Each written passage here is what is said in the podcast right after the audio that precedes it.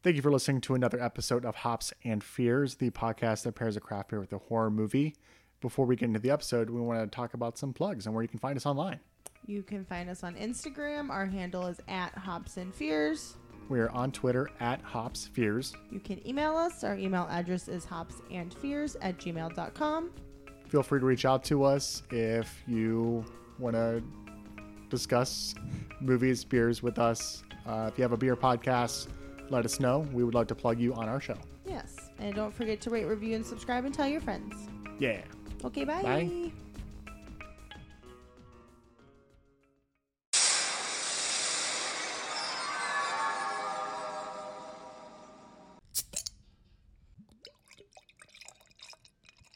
Welcome back to another episode of Hops and Fears, the podcast that pairs a craft beer with a horror movie. My name is Bob. My name is Kathleen. And with quarantine going on, we've been doing a lot of TV and film watching. Yes. And lately, uh, we've been watching The Leftovers. We have. Well, we've only watched three episodes, but But I'm loving it so far. It's it's a downer of a show.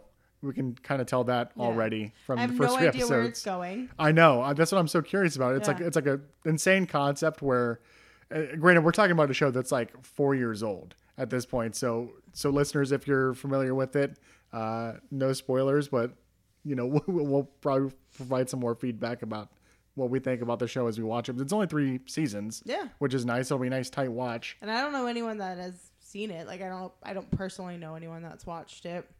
Um, I I just know my buddy David and his wife Mary. They watched the first season, but that's oh about yeah, it. that's right. Uh, but no, the leftovers is a really cool concept about how one day two percent of the population just up and disappears. Yeah. and it's about the people that are left over Yes. who deal with their loved ones missing. Um, is it a sign a from cult. God? Yeah, there's a cult involved. Uh, a lot of religious of over and undertones for that matter. Um, but yeah, it's a really intense show.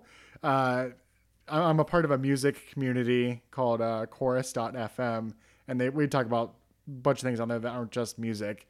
And uh, they had a thread about the leftovers, and I was like, "Hey, I'm going to start watching the leftovers." And so many people responded, "Were like, um, I don't know if this is the kind of show you want to watch during this like really depressing time we're living in right now." I was like, "I'll take that as a challenge. Fuck Yeah. it." Um, yeah, this is definitely a downer of a show. Oh yeah, that's like on like Saturday morning. Bob's like, "Do you want to watch Leftovers?" And I was like, "That's a nighttime show. That's not a it's sunny, beautiful outside kind of show."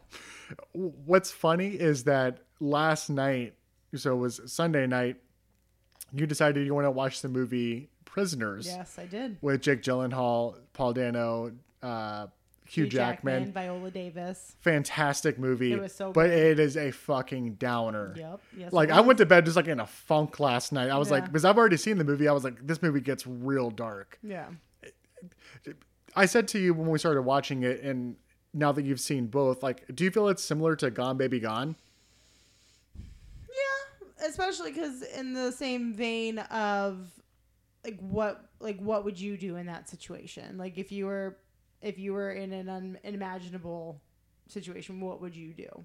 Yeah. Yeah. both movies deal with child abduction and it's like how far would you go to like either solve the case or if it's one of your family members that are taken like how far would you go to enact vengeance Yeah. or just do it like straight up like vigilante justice? Yeah. It's Paul J- eh, Paul Jackman.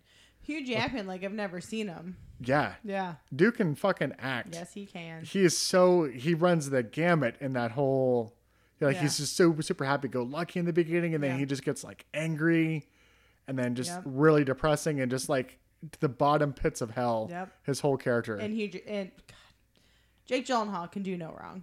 oh just- jake Gyll- jake gyllenhaal is just I've loved him ever since the October Sky. he's definitely one of those actors that i feel like i would also say like leo's also in where like every time i see them in a movie i'm just like god they just nailed it yeah, like in the first like within five seconds of Jake Gyllenhaal being on screen, like he like had this tick that he gave his character. i can't even do it I without know. feeling like i'm crunching my whole face like, in how do you remember your lines, like say in character and do that all at the same time? like not actually having a tick like that, but like actively doing it. I have no idea. Yeah, it's just just interesting choices. He's got kind of like an edgy haircut because he plays a detective. Yeah, he has a neck neck tat. He's got like a hand tat. Like he's just kind of like Yeah, he's, he's you could just tell he's a dude that's got a story. yeah. Like the the whole tick thing also kind of adds to it too. It's like he has like a I'd like a Detective Loki backstory, please. yeah exactly A prequel? prisoner sing- singular. Yeah. Um, yeah. So we just been watching some depressing Would it shit be funny lately. if like a Loki movie came out and everyone thought it'd be like Marvel Loki, but it's actually just like Jake Gyllenhaal's backstory from Prisoners? Like, yeah, when's uh when's Thor getting involved? Yeah. Or Odin or Where's Tom Hiddleston? yeah. Yeah, that was interesting. His last name was Loki. Yeah. Isn't is Loki's the angel of death? Is that what is that what Loki is in the Bible? I forget. I'm, I'm thinking of the movie Dogma too. Or maybe he's a Norse god. Yeah. Okay. Yeah, maybe that's what I'm thinking of. Yeah. But, uh, but isn't there a Loki in the Bible? No. Hmm. I'm thinking of Dogma. Because there's Loki, which was Matt Damon, right? Matt Damon, Yeah. right? And then Ben Affleck was But they're who? angels. They're not. Yeah. Yeah, that's why I thought they were angels at death. Oh. Mm. Maybe I could be wrong. It's been a while since I've Yeah. seen Dogma, let alone Well, read the. Bible. yes, that's a movie I, I want to rewatch while we're Yeah. quarantining Yes. for sure. Yeah, we need to watch more happy shit. We watch King of the Hill. Yeah, I mean, Bobby Hill forever just gives me the just best. the best feels. One of my top ten favorite TV characters. oh my god, he's so good, just so good-hearted, so Just anything that he says, I'm just like, Bobby. for the rest of quarantine, is there anything that you have on your bucket list that you want to watch or do? um. Like, is there any movie you've never seen or TV show that you've never seen that you're just like, no better time than now? Not really. Because I already watch all the shows I want to watch. Like, nailed it. Friends. Maybe New Girl, because I started like the first few seasons and then I kind of fell off. I like I like. New Girl a lot. I've watched everything except for the last season Yeah. because they did like a shortened last season to kind of tie it all together. Yeah. But I thought New Girl was hilarious. It has some of my favorite characters I too. think one of the last episodes I watched was when Prince was in it. Oh yeah, so that's that's probably the last third of the show. Yeah. So you, you definitely saw a lot of it then. Yeah. Yeah. Because weren't Nick and Jess together and like they were fighting or had broken up and he like helped them get back together? Yes. Yeah. There's there's a lot of will they won't they between Yeah. those two throughout the the series. Yeah. Yeah. Nick is one of my favorite characters for Yeah. sure. Schmidt is so charming and Yeah. that that dude, what's his name? Max Greenberg? Max yeah. That dude's awesome. Yeah. But I also really like uh Winston. uh because he's just like a strange guy. Like they just let his freak flag freak flag fly throughout the entire series. And he's just a real oddball. And I really appreciate that. Yeah. No, not really. my big one was was the leftovers. Mm-hmm. We were kind of going back and forth between the leftovers or the Sopranos. I was like, well, let's do the leftovers because that's shorter. I know I know I can commit to that more than the Sopranos time wise. Yeah. Time wise, we're here for another month. Yeah, I- I mean, who knows? I mean, not, not that like the Sopranos is really an uplifting show either. Like that's not a show you're probably gonna want to binge like you would other shows. I mean, we already know from the leftovers. It's like it's like a one or two, and be like, all right, let's put this down. Let's walk away from this for a little bit. Yeah, like I started a Ted Bundy documentary, and I was like, after one episode, I was like, I'm good for the night. I don't need another one That was maybe the most depressing thing we've watched during Yeah. quarantine. Yeah. Oof. Because it's real. Yeah, yeah, because it's real. And we're also hearing from like people that were affected by T- Yeah. Ted Bundy. It wasn't like cops who were like, "Yeah, he was a real scoundrel. Yeah. always getting away." It was his very first victim who survived his attack. She spoke, Hmm. um, which she I don't think she ever had before. His longtime girlfriend, who she definitely hasn't before. His girlfriend's daughter. Um, his victims like sisters and friends like the girls that lived in the house of his second victim it's just Hmm. uh, they were like they were like she was like i one of the roommates was like i went to bed that night and locked that door and the next morning it was unlocked Hmm. nope Yeah, I thought she was gone. Didn't think anything of it until they Yep. looked at her bed and they saw blood through the bed. Yep. He like made the bed before he left. Oh, Such a terrible man. But he's so cute, like Zac Efron though. No. no, he, he had the crazy eyes. the Look at like eyes. any picture of Ted Bundy. He's not like this attractive person like people like to think he is. It was because like the thing is, is he was such a chameleon. Like he could change the way he looked. Hmm. Yes, He lost like twenty pounds in a week, so he could escape from prison for the third time. it's that Atkins diet or whatever diets were big in the Yeah. seventies. Yeah, insanity. Speaking of insanity and insane coal miners, I think it's about time we crack into the beer for this episode. Let's do it. Hard to believe, Harmony, this small town slice of Norman Rockwell, is the murder capital of America. The Valentine's Day celebration approaches, and it's been nearly 10 years since this God fearing community was shaken to its core when local miner Harry Warden went on a killing spree, taking the lives of 22 men, women, and children before being buried alive in the very mine he once worked. But after a decade, have the residents of Harmony been able to recover from the trauma? I'm here with County Sheriff Axel Palmer, who has this to say. What happened was a long time ago. We're all just trying to move on. Sheriff, do you ever worry that these horrific events might repeat themselves? Well, I know you and the media would just love that to happen.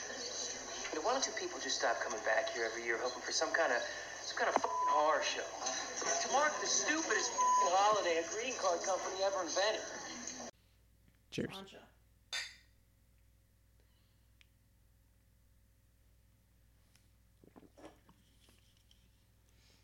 Oh yeah. I feel like it's been a minute since we've done a porter on the podcast. Mm-hmm. We are drinking Rugged Coal Miner Robust Porter from Scorched Earth Brewing Company.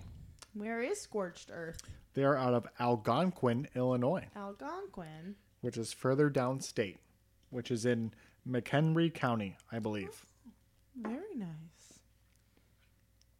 I don't really know that much about the geography of Illinois. Like I had to look up where Mount Vernon was the other day, and I always thought Mount Vernon was north. It's not. It's real far south. Is it really? Yeah. I didn't know there was a Mount Vernon, Illinois. Yeah. I know there's one in Ohio, kind of near where I grew up. And then there's one, where's like the Mount Vernon? The like, was it Wa- George Washington that lived there? Martha's Vineyard? No. Maybe it was Washington. I feel like it was an, one of the first presidents lived in Mount Vernon.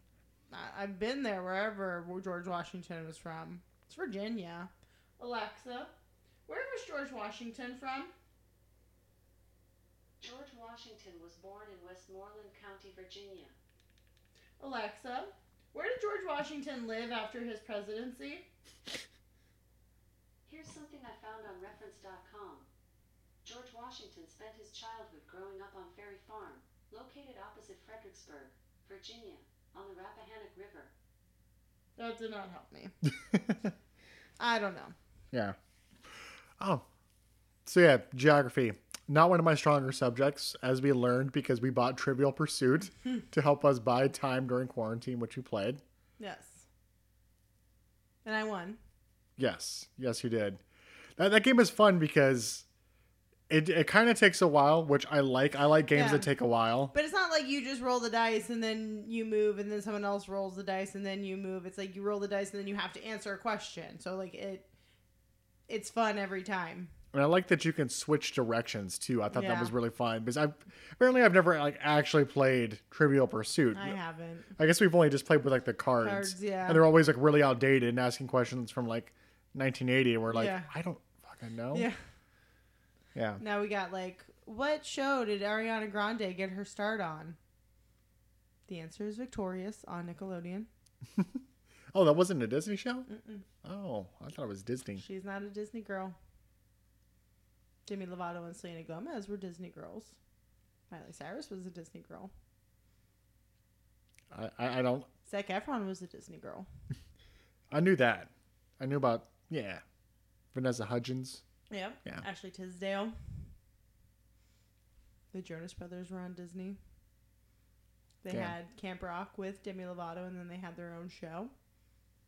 Where they I think originally were supposed to play spies, but they ended up just being a, a boy band.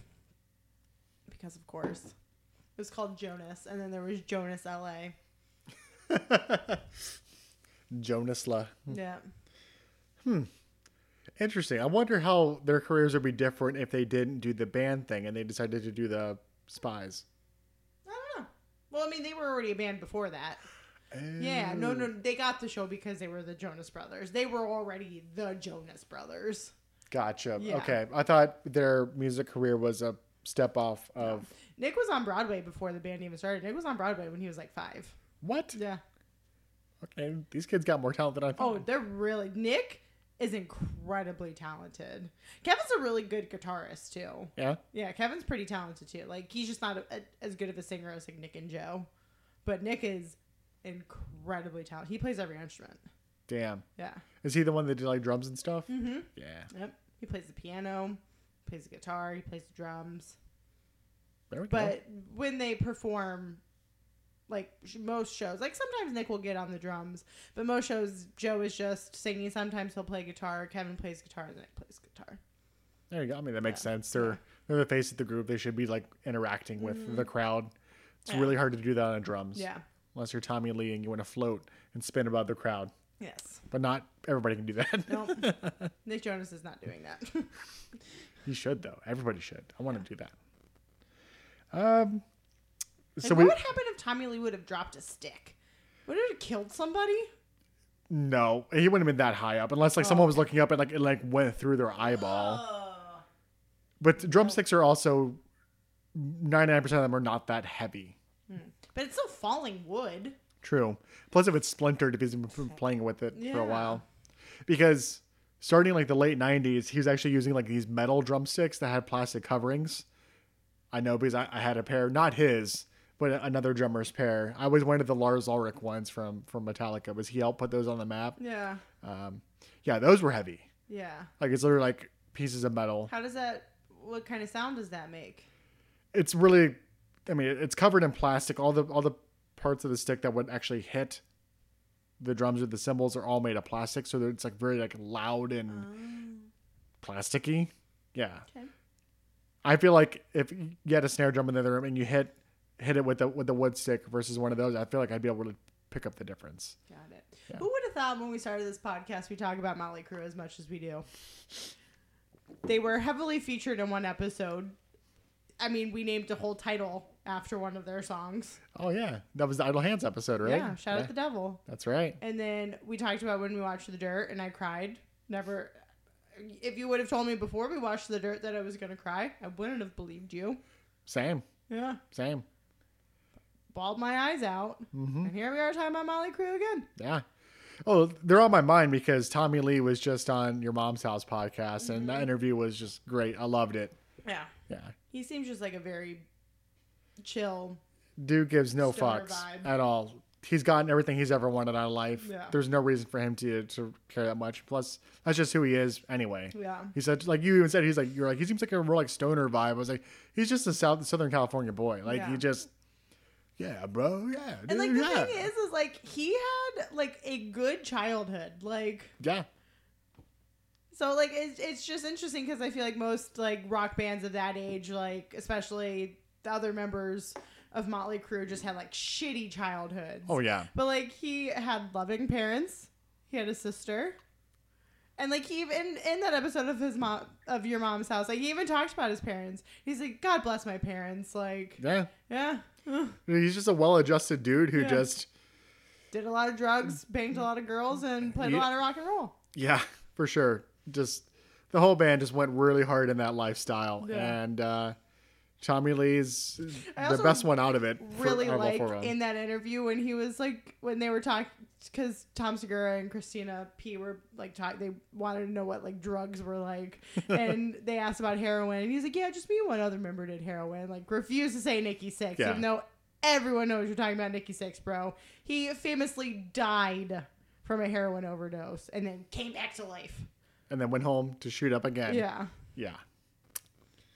Damn, everyone knows who you're talking about Tommy like one of the most famous heroin addicts that's lived yeah to tell the tale about it. do you think he still does heroin No. No. He probably like, drinks and, and smokes He weed, but that's, his that's probably about that. Probably about it. Yeah. Unfortunately, the only one that seems to have any sort of issues nowadays is Vince. Vince Neil. Yeah. Yeah, he still like drinks and he's all bloated and looks like he just drinks He all the time. Is really bloated. Yeah. Also, the guy who played Vince Neil in the movie is actually much more attractive than actual Vince, Vince Neil. I'd agree with that. He's a studly dude. Yeah. Vince Neil, I don't think was He was ever weird attractive looking, no. Yeah. Charismatic as a motherfucker, Yeah. though. And I also say that about the guy who played Nikki Sixx. Yeah. More attractive than Nikki Sixx? Yeah. We haven't actually once talked about what this beer is, nor the brewery. No, uh, no, we And haven't. I'm almost done with mine. I know. I'm. I was I'm- also drinking it before. yeah. I'm almost halfway done here. But no, this is uh, from Scorched Earth Brewing Company. And we lucked out because we have another brewery website that doesn't just tell their story, but they also say their story. They have also have a video on here. And I'm gonna play that.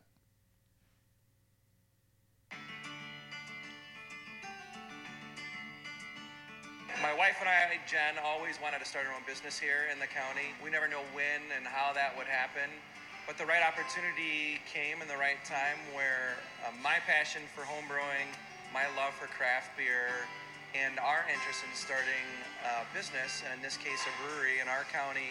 What I like to showcase here is um, our equipment and the processes. So we have an open fermenter here at the brewery, and we'll have two more here shortly.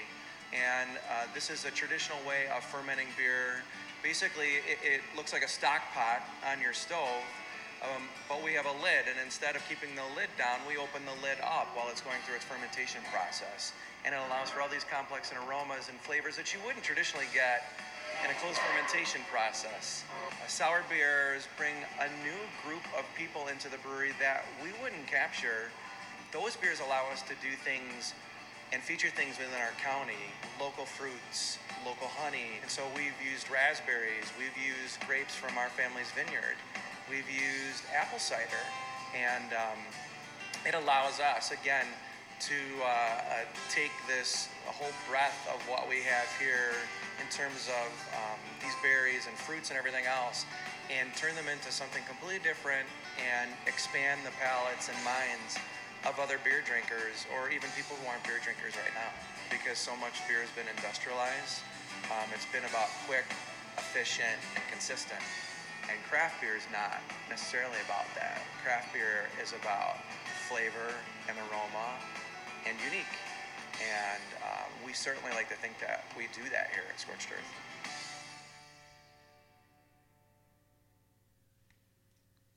I really love what he says at the end there, where it's uh, craft beer is about flavor, aroma, and being unique. Yeah. Because I don't know anyone that drinks like what's an easy target, like a Bud Light, and it's just like, man, the flavor of this is just, just flavor so good. Yeah. No, Bud Light tastes like pee. Bud Light will get you there if that's what you're looking for. Yeah. Hundred percent, just like any other beer. Um, but no, like the dude nailed it. Um, with it being about flavor and being unique. That's just what that's what got me into craft beer. Was Yeah. like beer can taste like this. Yeah. You kidding me? I'd agree with that. First um, ti- first time you have like a a stout that kind of tastes like chocolate, you're like, what? You mean Guinness? Yeah, you have like two of those. You have two of those. You have a buzz, and you're like, oh my god, this like chocolatey fizzy drink kind of Yep. gets me toasted. Oh Yep. yeah. Yep. When I was 14, I had Guinness for the first time, and it tasted like a chocolate milkshake, and I never looked back. I think this beer is a little chocolatey. It is. It's made with chocolate malt and northern brewer hops. It's very chocolatey. This is just a really solid porter. It's really good. I'm it's really not in- smoky, which I like. yeah. It's more. It's got just enough like bitterness to it. It's a little malty. Yeah. Yeah. Hmm. I'm all done with mine, so I can't smell it. But it, it tasted good. I was trying to read the bottom of this. It says drink. I'll drink local, and this this was canned right after Christmas. Which we've been doing. We've been drinking nothing but local since we've been in quarantine. Yep, and that's that's another thing that he brings up in that video. It's like they're using all these local local fruits, local honeys, and all this stuff. Like when you support a brewery, especially if it's like a more like down home sort of brewery like Scorched Earth, they're also probably partnered up with people that they also want to help out. Yeah, So- 100%. You're not just helping out Scorched Earth, you're also helping out other local farmers and stuff like that. Oh, yeah. So, you know, we said it the last several episodes here, but supporting local businesses Yep. is very important. And uh, I mean, if you're gonna get good beer out of it, then why the hell not support Almost them? every meal we had Friday, Saturday, and Sunday was from somewhere local. We cook mostly during the week, Yeah, and then on the weekends is when we kind of splurge. Now that we're in week four of quarantine, Oh man, I don't like to count this by weeks. I have a like a like a notebook for work so I can like write down things cuz I'm more like if I'm talking to somebody, I like writing things down more than typing it on the computer. Um so every day since cuz you started quarantine on a Monday, I started quarantine on a Wednesday cuz I still went into the office those first 2 days until it was mandatory for me to work from home. Um I technically started the Friday before because that's when the first time I Oh, was able yeah. to work from home. that's true. Yeah, So you did start that Friday because what the uh, mon- it was the sixteenth was when that Monday like technically Yes. like when you were supposed to be. It wasn't quite yet shelter in place, but like social distance to the extreme yeah. um, was the 16th and then so i started i used to work from home every friday in general. So i was also home that friday but i went to the office monday and tuesday. And then I started my work from home forever on wednesday march 18th and every day since then in my little journal for work i've been writing the date and the day. And today was day 20 Uh, yep oh, we got a, at least a whole another month of mm, this Yeah. for the entire month of April. We sure do. But we've been getting out. We've been running and walking, and I went for a run today, and I got a little sunburn on my face. It's a good thing for in April, I think, in, Yeah. in Chicago. Just because it was, it was like a little overcast was actually the worst time to go out and not wear sunscreen. Is that because there's like water particles in the air, so it just reflects more? Something like that, yeah. It wasn't. A, is it, is it the same thing that's also like if you're like in the water, you also get a really bad tan because you're around things that are like Yeah, reflecting it's like all the time. yeah. Yeah. Which is why when you live in Florida and go to the beach, you're like the tannest you've ever been. I miss living in Florida. For that reason. And for my family. I'm gonna go swimming soon. Can't do that anytime soon. Technically, we can get a membership to one of the local pools, but they're not going to be open anytime soon. That won't do us any good. No, Nope. not at all. So the reason we are drinking Rugged Coal Miner is because we paired this with the 2009 Mm, yes. To Yes. the, yes. uh, remake of My Bloody Valentine. we sure did. And before you say it, yes, we're well aware it's not fucking Valentine's Day. we just happened to find this beer, and I was like, oh, well, I know that's a movie. Yeah. And you already knew this movie existed because you love Supernatural. I do. so therefore, you knew Jensen Ackles. Ackles. I always want to call him Jensen Heckles. Nope. Yeah. He's not Mr. Heckle's son from Friends. No, Mr. Heckles didn't have any friends. No. Or children. and he died alone. He did die alone, trying to get Monica and Rachel and friends to shut up by banging his roof on the ceiling. Speaking of, now that we're home all the goddamn time, we hear our neighbors more than we've ever heard them, and they're fucking loud. Yeah, they are. Well, there's this one guy who I don't know if he's playing a video game or if it's just him, but like almost every night we just hear him go, "Yeah." He's he's got to be playing video games. It's like something. in the same pitch and frequency and duration of time every time. Oh yeah. Yeah. The more I think about it, he's got to be playing video be like games a over game there. because there's no way that's him every time. He's just alone. He's just reading a book. Yeah. He's re- he's reading like the Sunday comics, and he's just like Ziggy. Yeah. He's really into that. Oh, what is it? Not the Family Stone. The Family Circus. Yes. Oh man. But yes, I do. I love Supernatural. I love Jensen Ackles. I love Jared Padalecki. Um, I have not watched season 15 of Supernatural, so no spoilers, please. We don't have cable, and I just don't have the time to try to watch CW on my computer.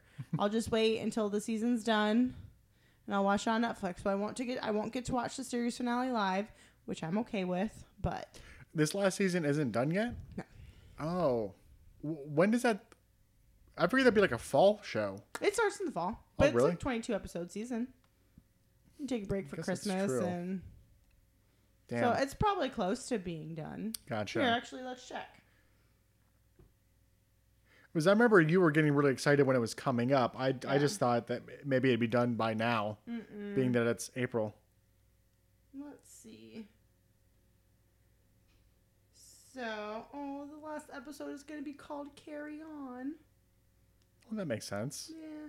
So, see, episode 13 aired on March 23rd. So, this must be their mid spring break. Because that was two weeks ago tonight. Oh my god, you guys. the yeah guy just said it. Maybe he can hear us. Oh man, I hope that picked. I hope that got I hope it up. did too.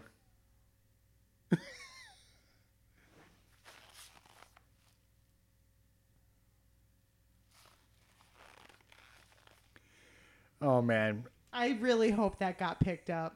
Th- three. We just got three of them in a row in about the last twenty seconds. Yes, we did. Whatever's going on in that guy's apartment, it's just it's the greatest day in his life, and I'm so glad that he's just sharing his joy. Yeah. I don't find it obnoxious or anything. I, I find No. it really fun. Yeah.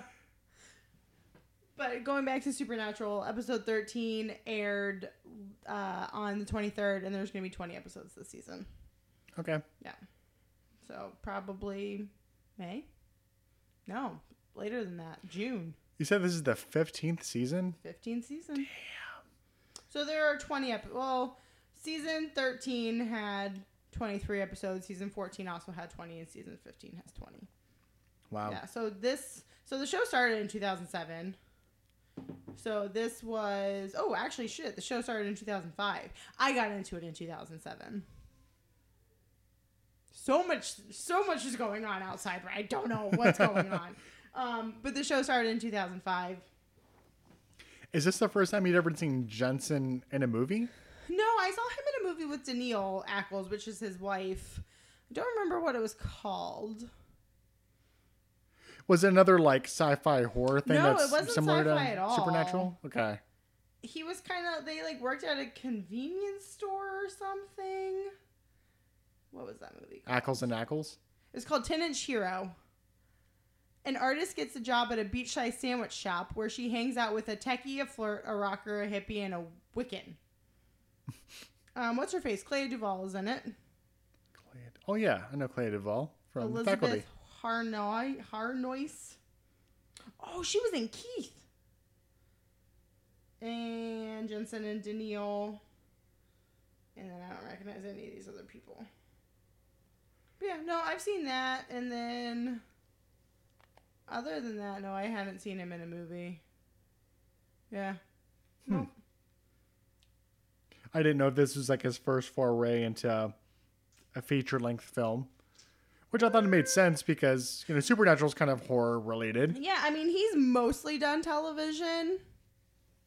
He was in a short movie in 2004. He was in a movie called Devour in Never heard of it. 2005. Ten Inch Hero, My Bloody Valentine. He was a voice in a Batman movie, Under the Red Hood.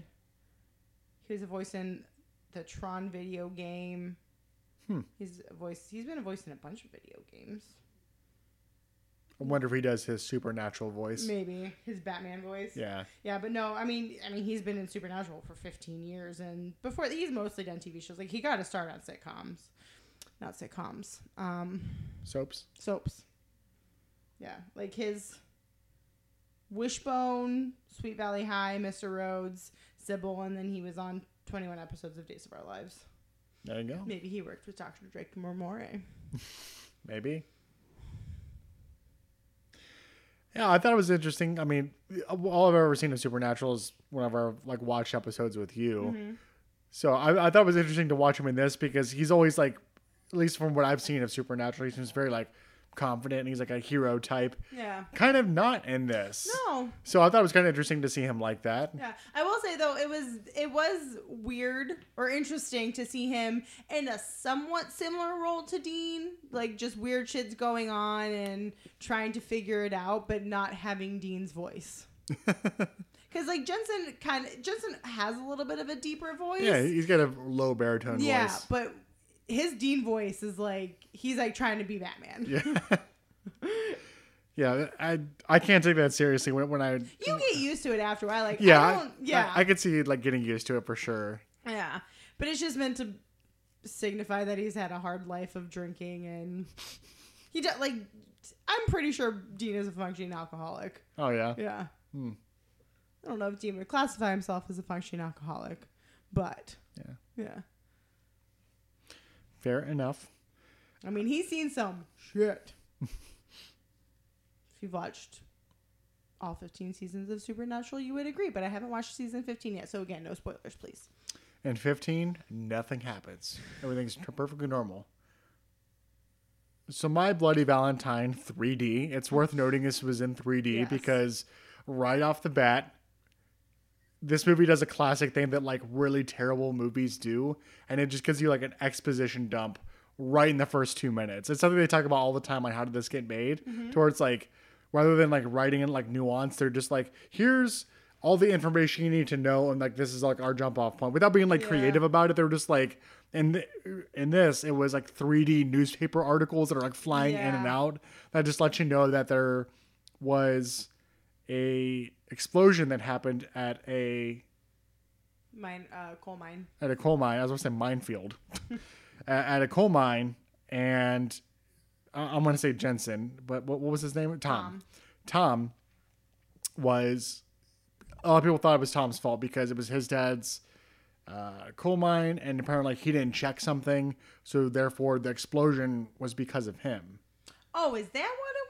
Yeah, that, that that's why people were were blaming him. Oh, I did not pick up on that. and I could never figure this out because we didn't watch this with subtitles like we, we do sometimes. Was it Harry Warden or Henry? Oh, I wrote Harry. Okay, I wrote Henry, but the, but towards the end I was like, I think it's Harry. I think I was wrong. I think it's Harry. yeah, I think it is Harry. But no, Harry Warden is like the killer that that, that was in a coma that woke up and then started killing people. Yeah. Well, because they do say that it wasn't the fire that killed those men. Like he had killed them with a pickaxe. Oh yeah, Yeah. yeah. But the, the explosion happened because of Tom, though. Because like one of the articles that popped up, it was like his patron said like I forgot to bleed the lines or something like that. Yeah.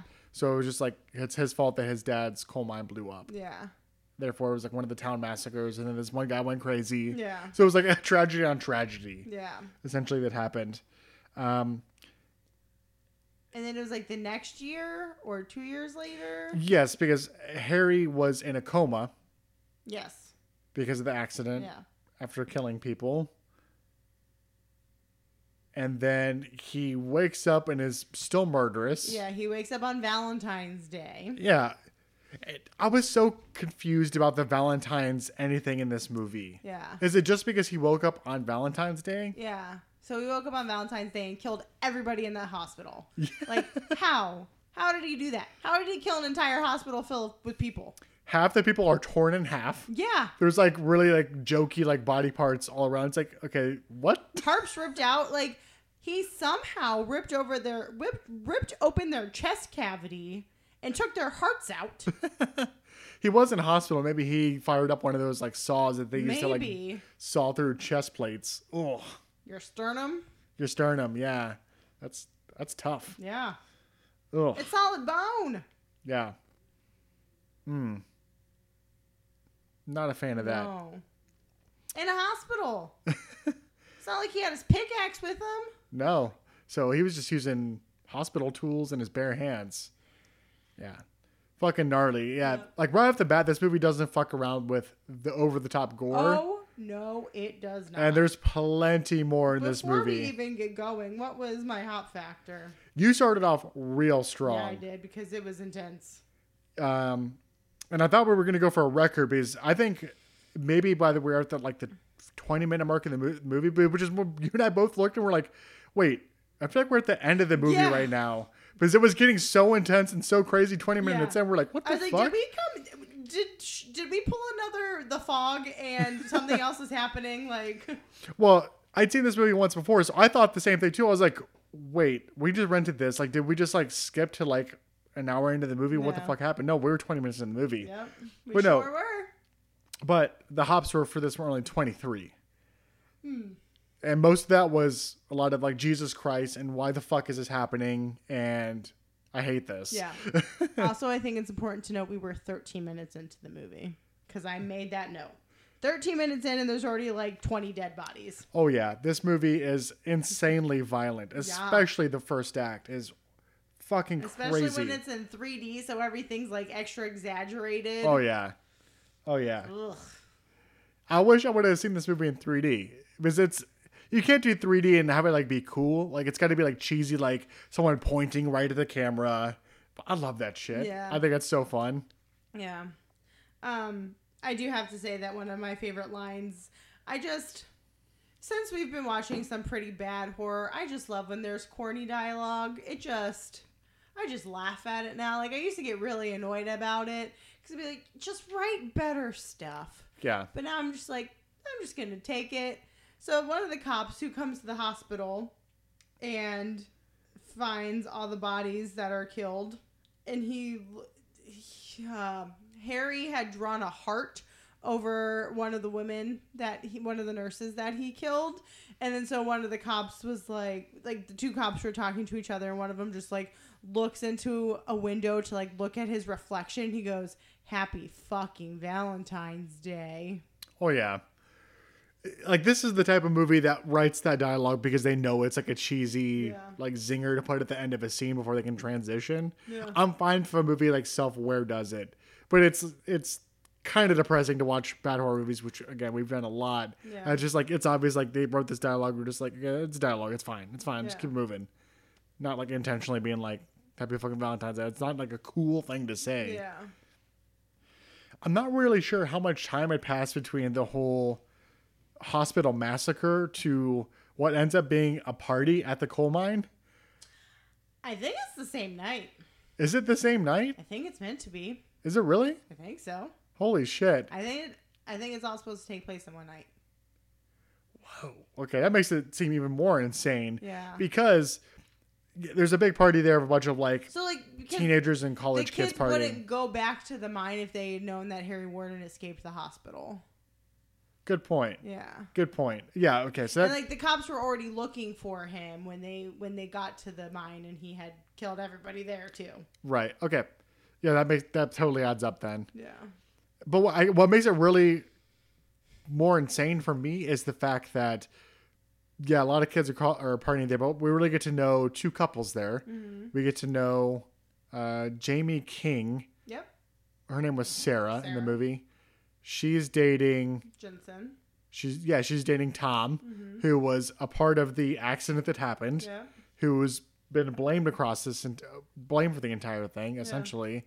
Um, Axel, yep played by Kerr Smith second time he's made a appearance on the podcast yes, formerly in Final, Destination. and Dawson's Creek and Dawson's Creek. I never watched Dawson's Creek really. Love Dawson's Creek. Oh. My sister loved Dawson's Creek, so I love Dawson's Creek. Kelly didn't watch Dawson's Creek? Not really. Maybe on and off, but not like Oh no. to where it affected my life, I guess. Yep.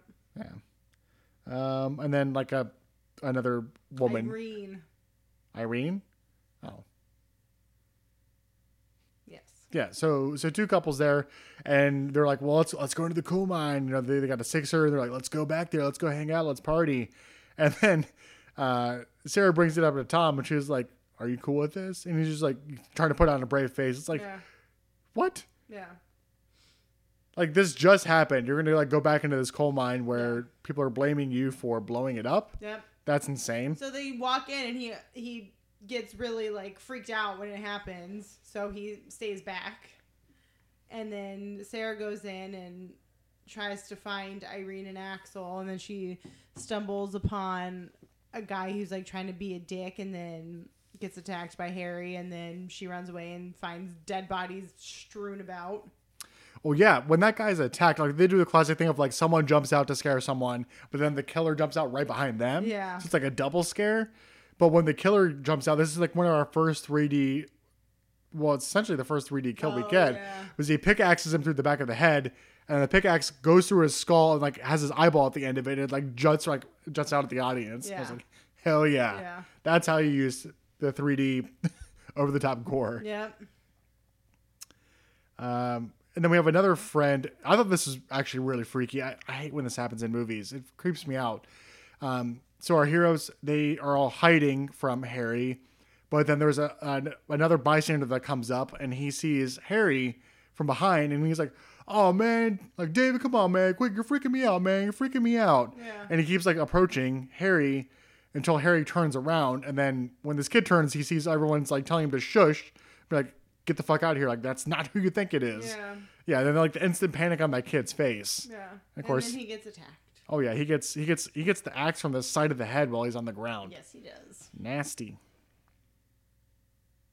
And then one of my favorite deaths is what happens when I was this Irene that attacks Harry. There was a woman that comes up and hits him with a shovel. No, it wasn't Irene because that woman died. Okay. Remember, she gets the shovel to the mouth. Yeah. Yeah, that wasn't Irene. Irene died in the hotel. Oh. I didn't realize that was the same Yeah. same woman. Okay. Completely went over my head. Um, no, there was yeah, random girl that hits Harry with a shovel. He gets the best of her, and then he takes the shovel, shoves it through her head from like like in her open mouth, and then we get this insane visual of her bottom bottom half falling, and then this is such a cool detail to where her the top of her head like pulls blood onto the shovel, and it kind of like moves around like it's like floating on the shovel.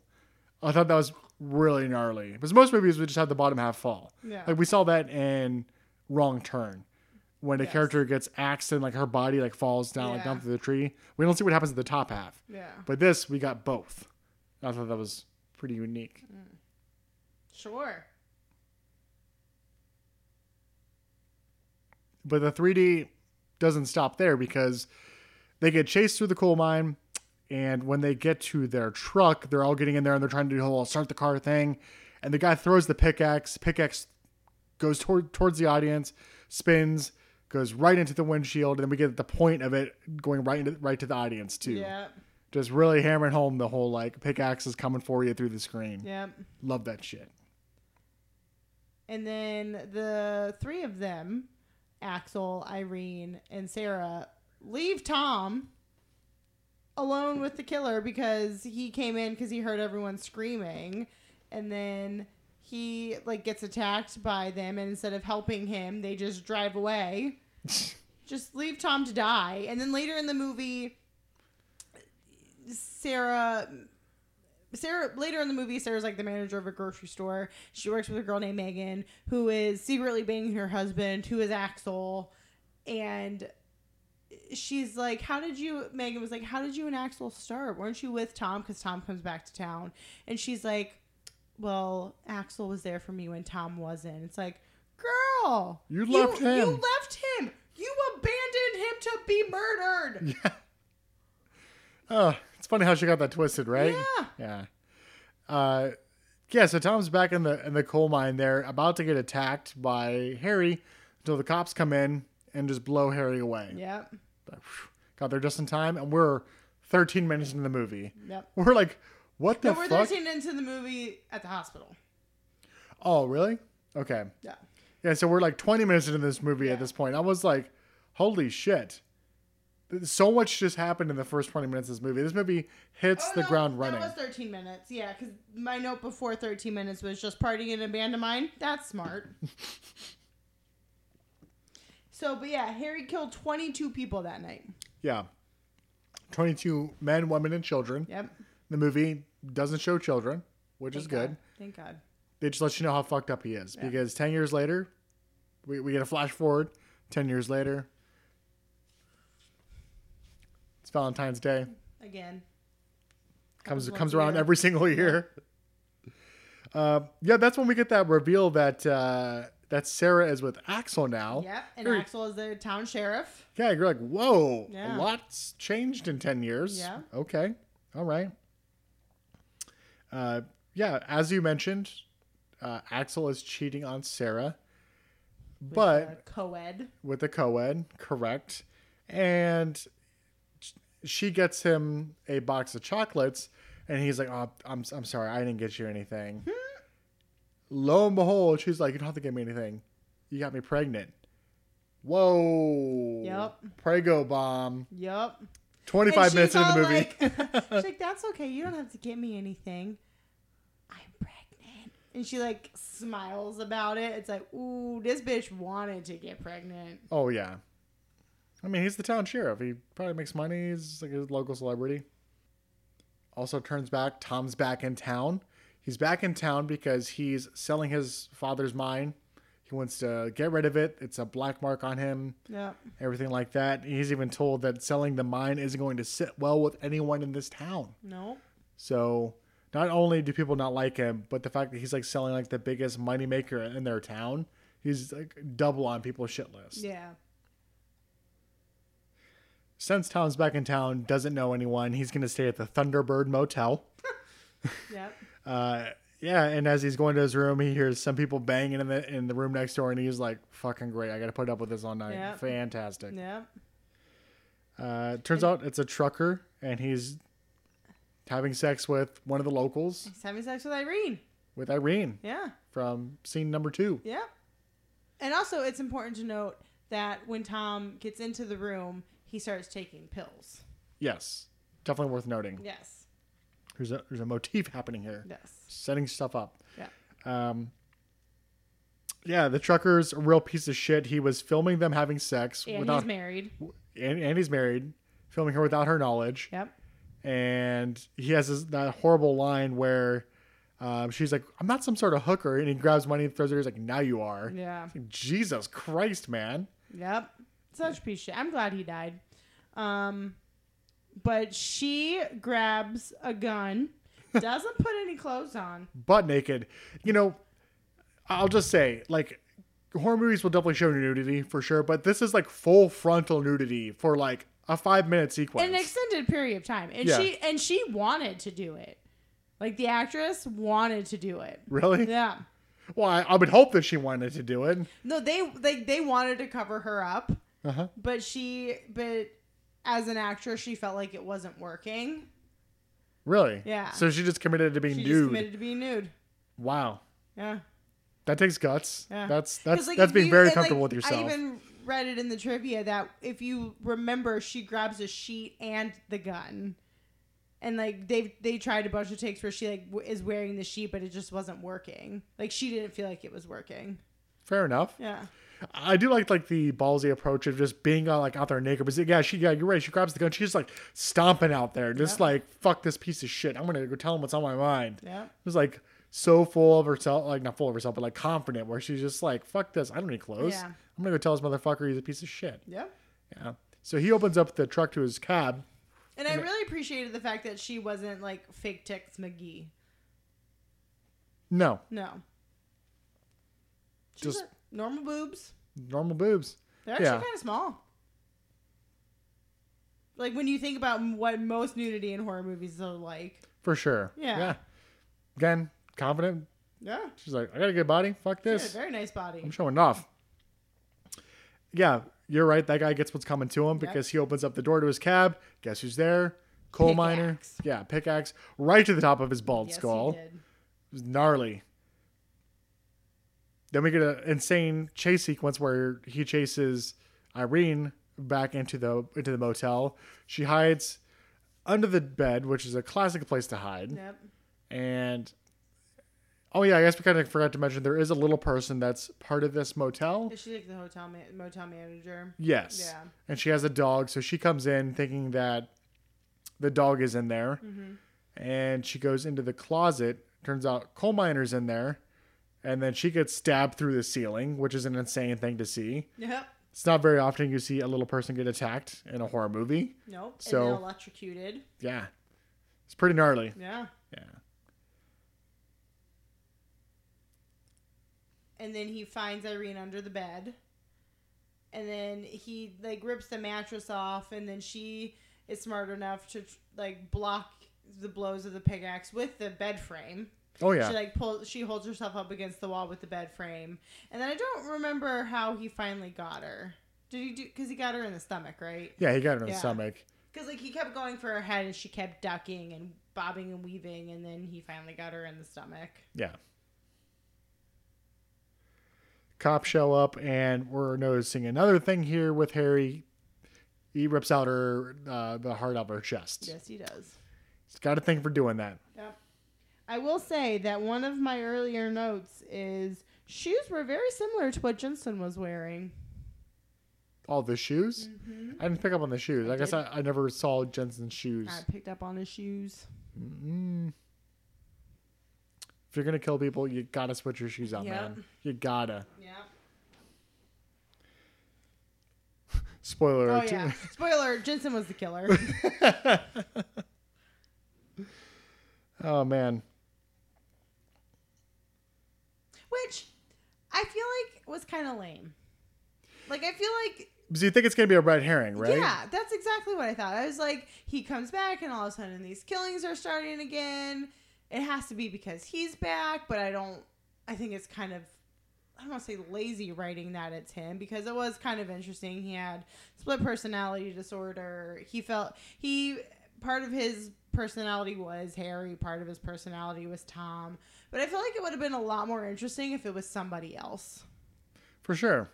I like the angle that they take where they for about ten minutes there they make you think it might be Axel. Yeah. Because they, they do a thing like you even call this like, like like a scream thing where like there's an attack at a house and then Axel shows up five minutes later. It's like Yeah. wow, it's a real convenient you were there, bud. Yeah, like it's this it's a scene in the the grocery store when Sarah and Megan are closing up and they hear something, like they hear someone come in.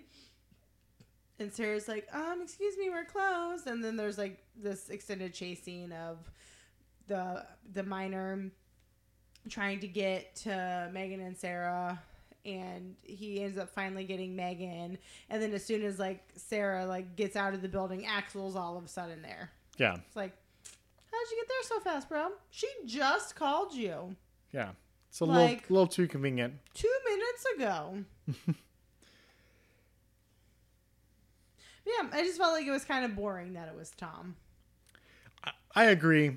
I mean, we we've seen movies where it's like someone has a split personality, and it's like that. That's the twist: is someone has a split personality, Yeah. and they don't maybe they don't realize that they're the ones committing the crime. Yeah. But yeah, this movie just wasn't clever about it. Like you said, like they're like we're twenty minutes in, they're already showing him like taking pills. It's like Yeah. so you're gonna show that, but you're not gonna explain it. It's like Yeah. okay, well, it's pretty obvious that you're taking these for a reason. Yeah. It's not because you're depressed and you're back in your hometown where people fucking hate you. Yeah.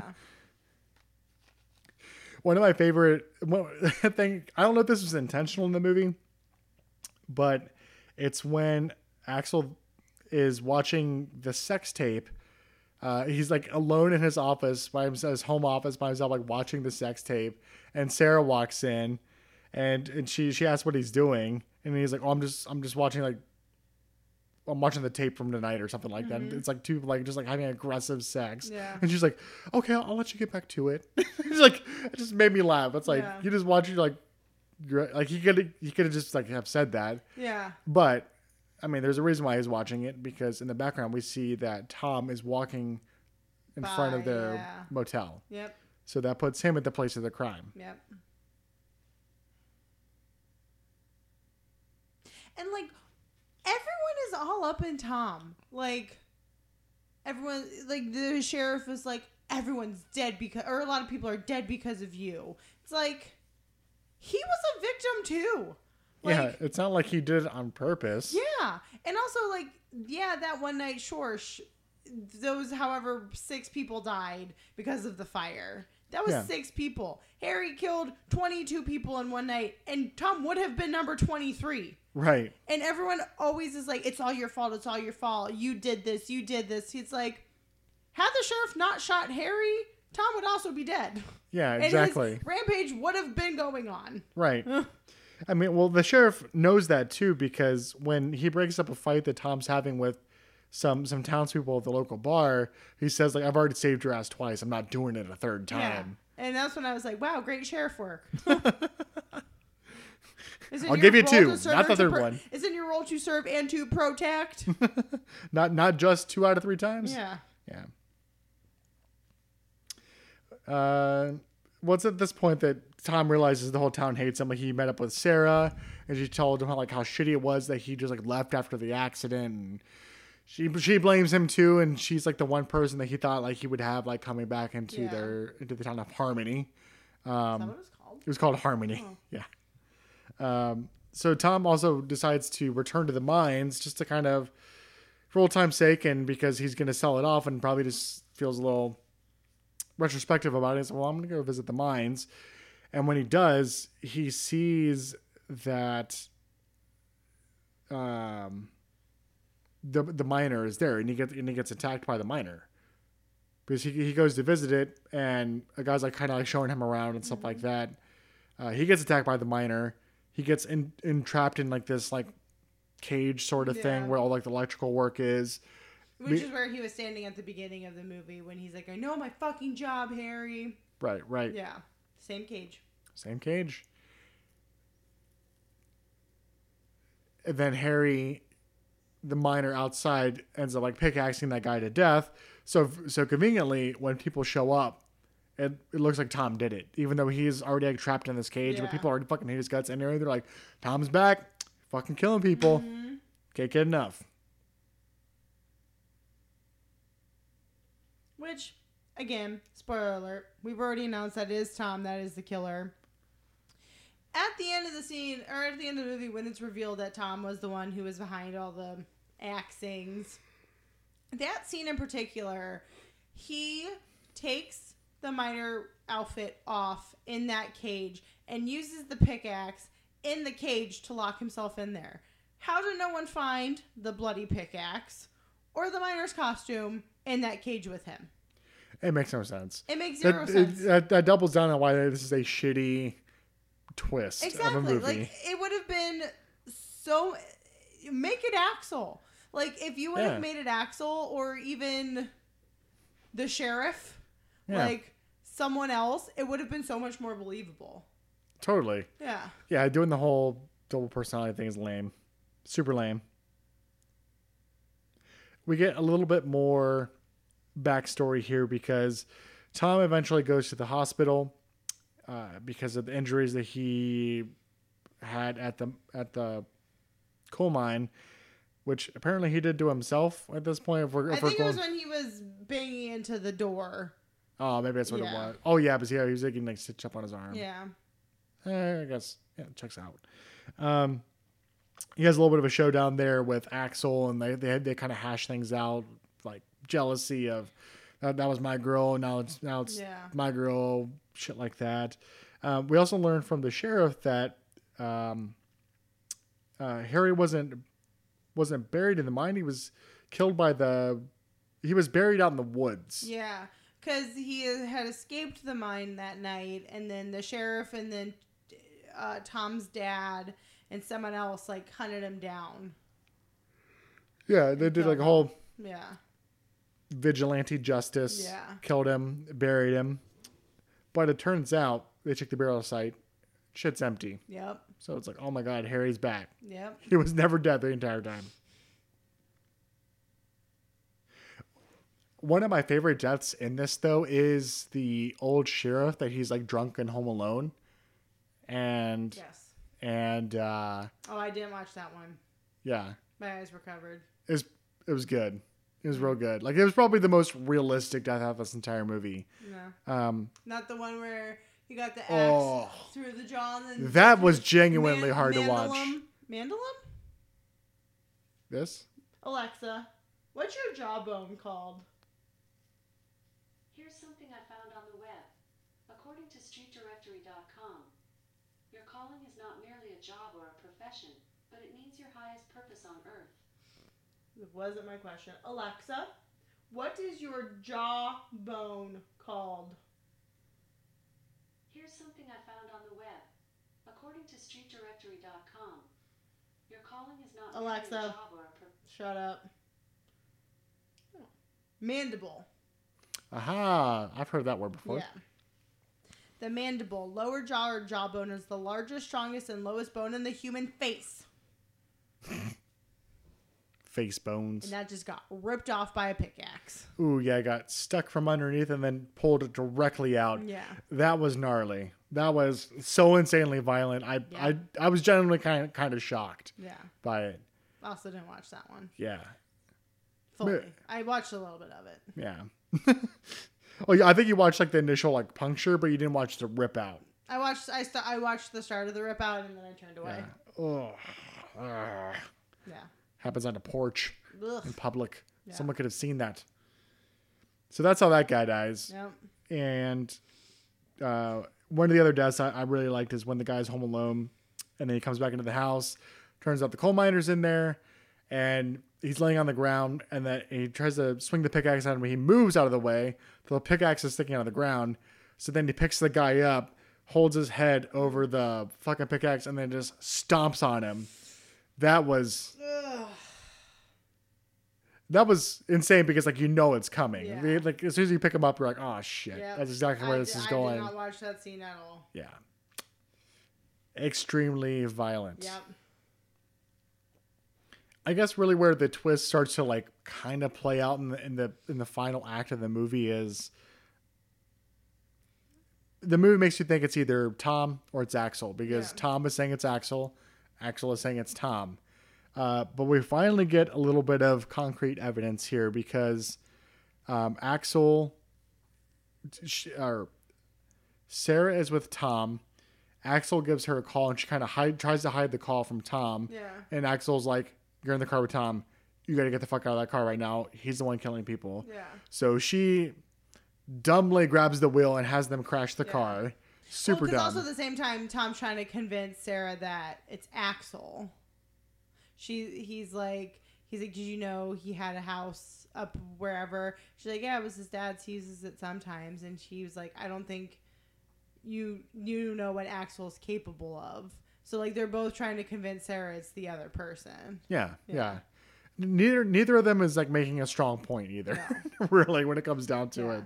It's not until Sarah stupidly tries to drive the car off the road um, that she makes it to that cabin. She finds the box of chocolates that Megan gives Axel. Mhm. And there's the picture of her and Tom in it that Axel had shown her at the beginning of the movie.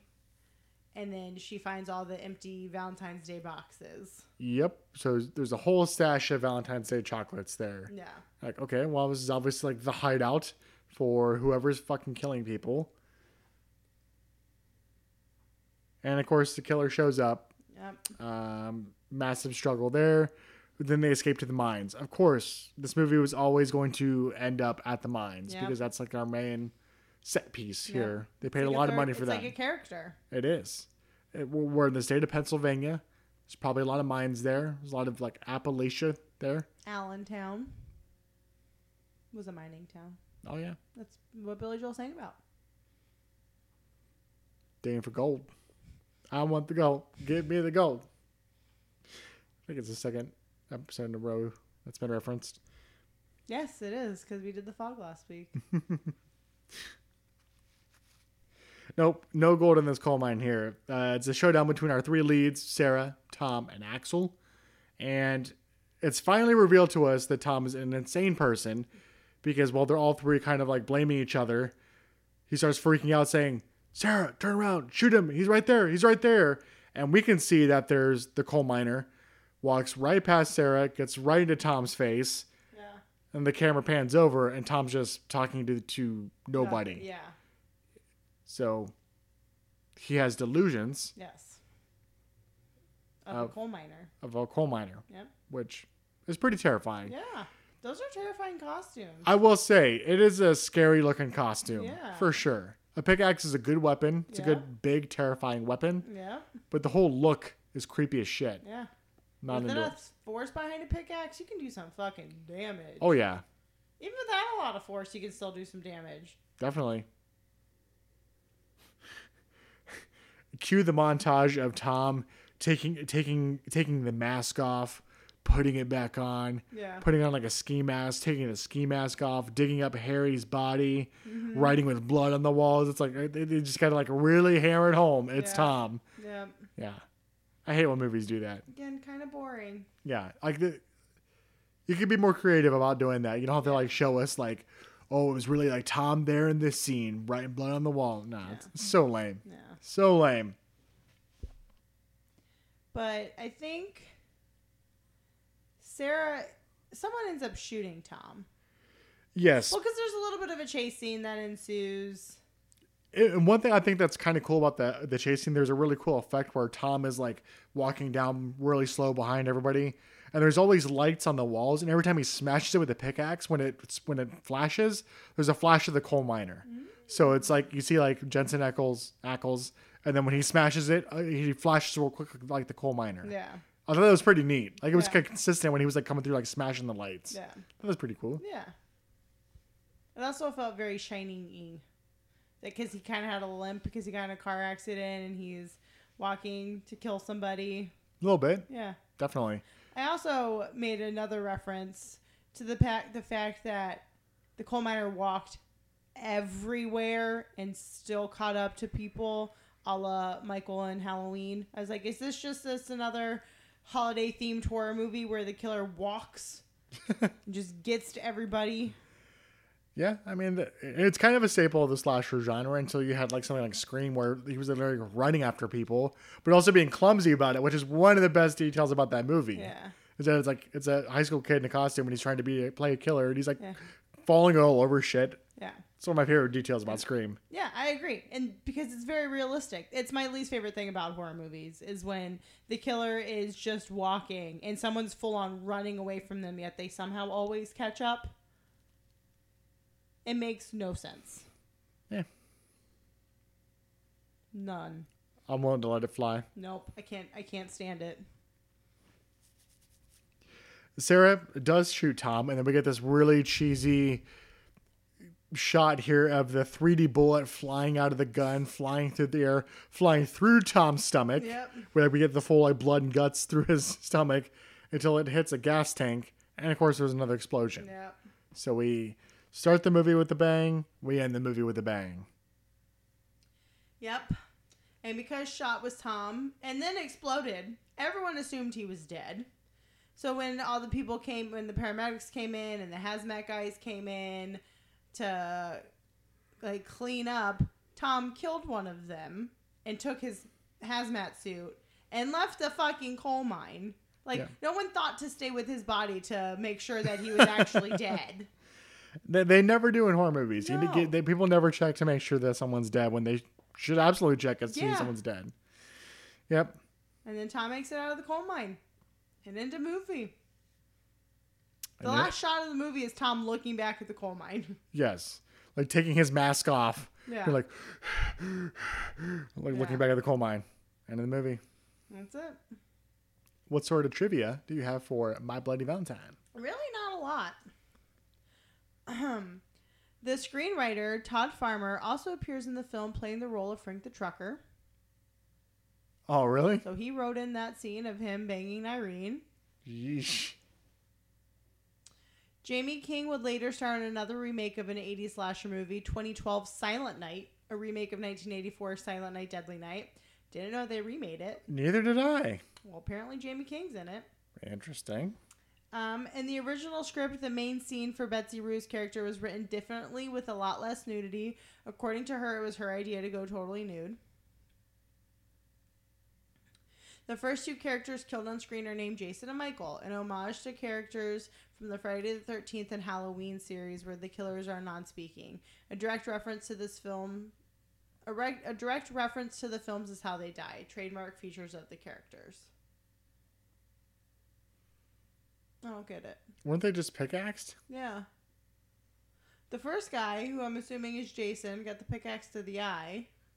The second one, who I'm assuming was Michael. Yeah, he got the pickaxe through the side of his head when he was on the ground. Yeah, I don't understand how that is a direct reference. Yeah, that doesn't check out for me. I don't know. Um, in the 1981 original, the killer was Axel. Oh. Yeah. So they try to reverse it in this one to keep you guessing. Lame. What do you think the budget is? It was 3D. Not a lot of like big stars in this movie, but there was a lot of effects. I will say 28,000 or 28 million. It's 15 million. Okay. How much do you think it made? I will say it made a lot more money than I thought it did, or I thought it was going to. Well, I feel like this movie was a big deal when it came out only because it was a horror movie in 3D, which they hadn't done for a long time. Because that used to be like a big thing in like the 70s and 80s. I'm going to say. Let's see, budget was 15. I'll say 68 million. More. Really? Mm-hmm. 89 million. 100 million, 734,718. Yeah. Damn, that is a successful movie. Yep. And then, yeah, you know, you already said you know the tomato meter, but for the audience, while you think about it, um, I'll read you the critics' consensus of My Bloody Valentine 3D. This gory, senses assaulting slasher film is an is an unpretentious, effective mix of old school horror stylings and modern 3D technology. Ooh. Um, so the, the critics score was 60%. Okay. Audience, I think it's going to be lower. I'm going to say 45. 44. Ah, Very close. just eked it out.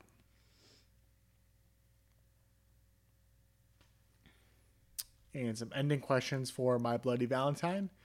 Who in the film could use a beer?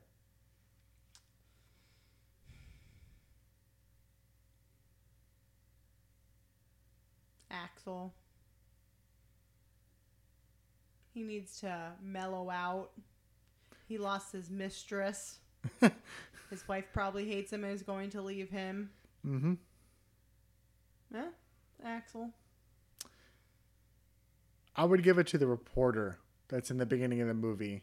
Because she's got to report yet again that there was another massacre on Valentine's Day. And she got berated on national TV or local TV by a douchebag. yeah.